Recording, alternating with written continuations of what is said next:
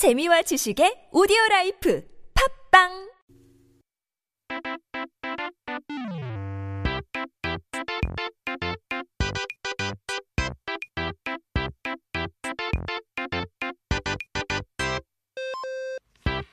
We're back with our Korean dictionary. 사전을 한번 펼쳐보고 오늘의 첫 번째 단어를 살펴봐야 되죠.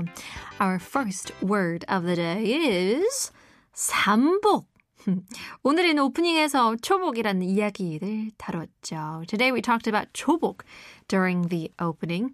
자, 여름 중에 초복, 중복, 말복 총 3개의 복이 있어서 이제 우리는 이름 통틀어서 삼복이라고 부르는데요. 각각의 복마다 닭으로 만든 삼계탕을 먹는 것이 전통이었고 이제 고기를 먹는 것이 어, 귀 했던 우리 조상님들에게는 닭고기를 먹을 수 있는 이 날이 기대되는 날이었 수도 됐습니다. Now in the summer, we have a total of three different boks called the dog days of the summer heat. So 초복, which is today, 중복 and 말복, which collectively, collectively, excuse me, we refer to it as 삼복. Now, it's tradition to eat samgaetang, uh, chicken soup, on each respective bok day for our ancestors who had limited access to meat. The day they could enjoy chicken was very much uh, looked looked forward to.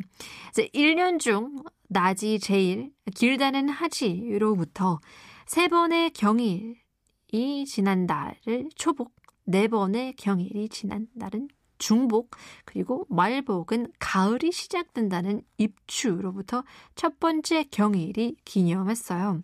So 초복 is the third 경일 after Haji, which was the day of the longest daylight of the year. 중복 follows after four 경일, and 말복 is celebrated on the first 경일 after the beginning of autumn, known as 입추. 여기서 경일이란 예전에 사용하던 날짜 시스템으로 날을 10개씩 나누어서 이름을 붙인, 붙인 건데요. 쉽게 말해서 3번의 경일이면 30일이라고 생각하시면 된답니다. So here, 경일 refers to an old dating system where a day was divided into 10 units. So three 경일s would be equivalent to 30 days. So 삼복은 과거 중국인 진날에서부터 유래했는데요. 삼복 더위로도 이제 하면 1년 중 가장 더운 날을 말했는데요. 날이 많이 덥다 보니까 해충이 들끓었고 어, 이를 방지하기 위해서 고대 중국에서는 개를 잡아서 제사를 드렸다고 해요. So the origin of Sambok dates back to ancient China, specifically to the Jin dynasty. Now the term Sambok Towi referred to the hottest day of the year due to the intense heat. The pests would infest the crops, and as preventative measures, ancient Chinese people would sacrifice their dogs to appease the pests. 이제 개를 잡아다 바치면서 벌레가 사라지기를 바라는 지금으로서는 말도 안 되는 이제 행위였는데요. It was an illogical act in today's context, hoping that sacrificing a dog would make the bugs disappear. 이제 조선 시대에는 삼복이 되면 왕이 높은 관리들에게 빙표라는 것을 주었다고 해요. So during the Joseon dynasty, when Sambok arrived, the king would have a token given to the his people, his high-ranking officials called the 빙표. 이제 관리들은 이 표를 가지고 지금의 서빙고, 동빙고 지역에서 가가지고 1년 660, 아, 365일 얼음이 얼어 있는 동굴에 가면 얼음으로 바뀌어 주었다고 합니다. So with this token, officials could go to the regions such as the Sobingo and Dongbingo, where ice remained frozen in caves all year round, and the officials would exchange these tokens for ice. enabling them to overcome the summer heat. 이제 그걸 더위를 이겨낸 거죠. 그 당시의 여름의 얼음이라 지금의 에어컨 바람 저리 가라 싶은 최고의 더위, 퇴치용 물건이었겠네요. 그죠? Now, in those days, having ice during summer was unimaginable, making it the best item for combating the scorching heat, far surpassing the cool breeze from modern air conditioners. But if you can't have air conditioning, if you can't have ice, then maybe you can head over and get some good samgyetang on this chobok.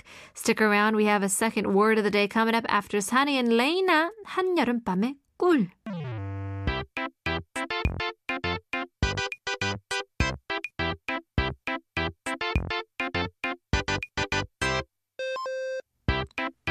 It's time to take a look at our second word of the day. 오늘의 두 번째 단어는 바로 간이 붓다인데요.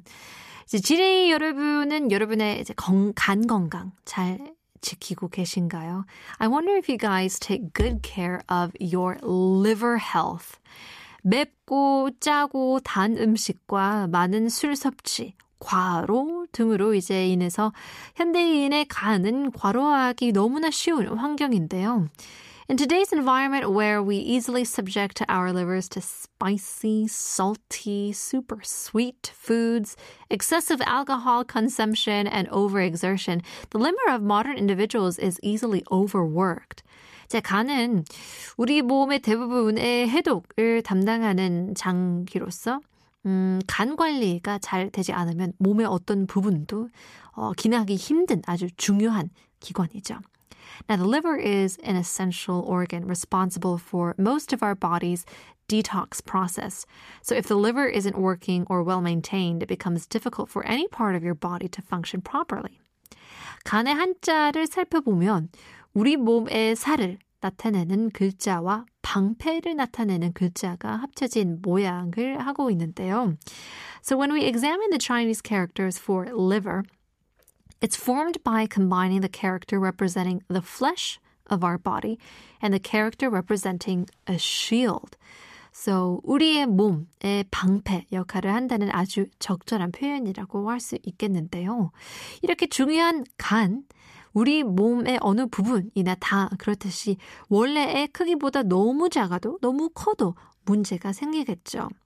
So it can be seen as a very fitting expression that the liver serves as a shield for our body. But just like any other part of our body, if the liver is too small or too large compared to its original size, problems can arise. 한국에는 간을 사용한 관용구가 많은데요.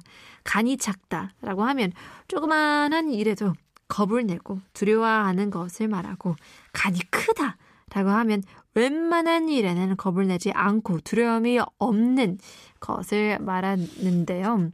In Korea, there are many idioms and expressions that involve the liver. Now, when someone says the liver is small, it means they get scared and fear over, you know, small and trivial matters. But on the other hand, if someone says, ooh, that person's liver is big, it means they're quite bold and not scared or have any fear in most situations. 그런데, but, 작고 큰 것을 넘어 지나치게 커지는 수준이 되어 간이 붓는다라고 한다면 어떻게 될까요? So, what would happen if it goes beyond being big or small, becomes excessively swollen, leading to the expression, your liver is swollen. 간이 붓다. 간이 부으면 필요 이상으로 용감해지고 모무해져 통제가 이제 불가능해지고 결국은 어, 사고를 내게 될 가능성이 높은데요. When your liver is swollen, a person becomes overly brave and reckless, losing control and ultimately the likelihood of causing more accidents. 일시적으로 커진 것을 이제 원래 내 것이라고 착각하고 거만해지는 거죠. 그래서 간이 붓다라고 하는 말에 지나치게 대담해진다. 그래서 어리석을 만큼 어, 용감하다라는 뜻이 붙게 되었다고 합니다. So they mistakenly perceive their temporary state of enlargement as their original condition and become very arrogant. Therefore, the phrase their liver is swollen implies being excessively bold to the extent of foolishness. So, hopefully, your liver is not too small, it's not too big, and hope it's definitely not swollen.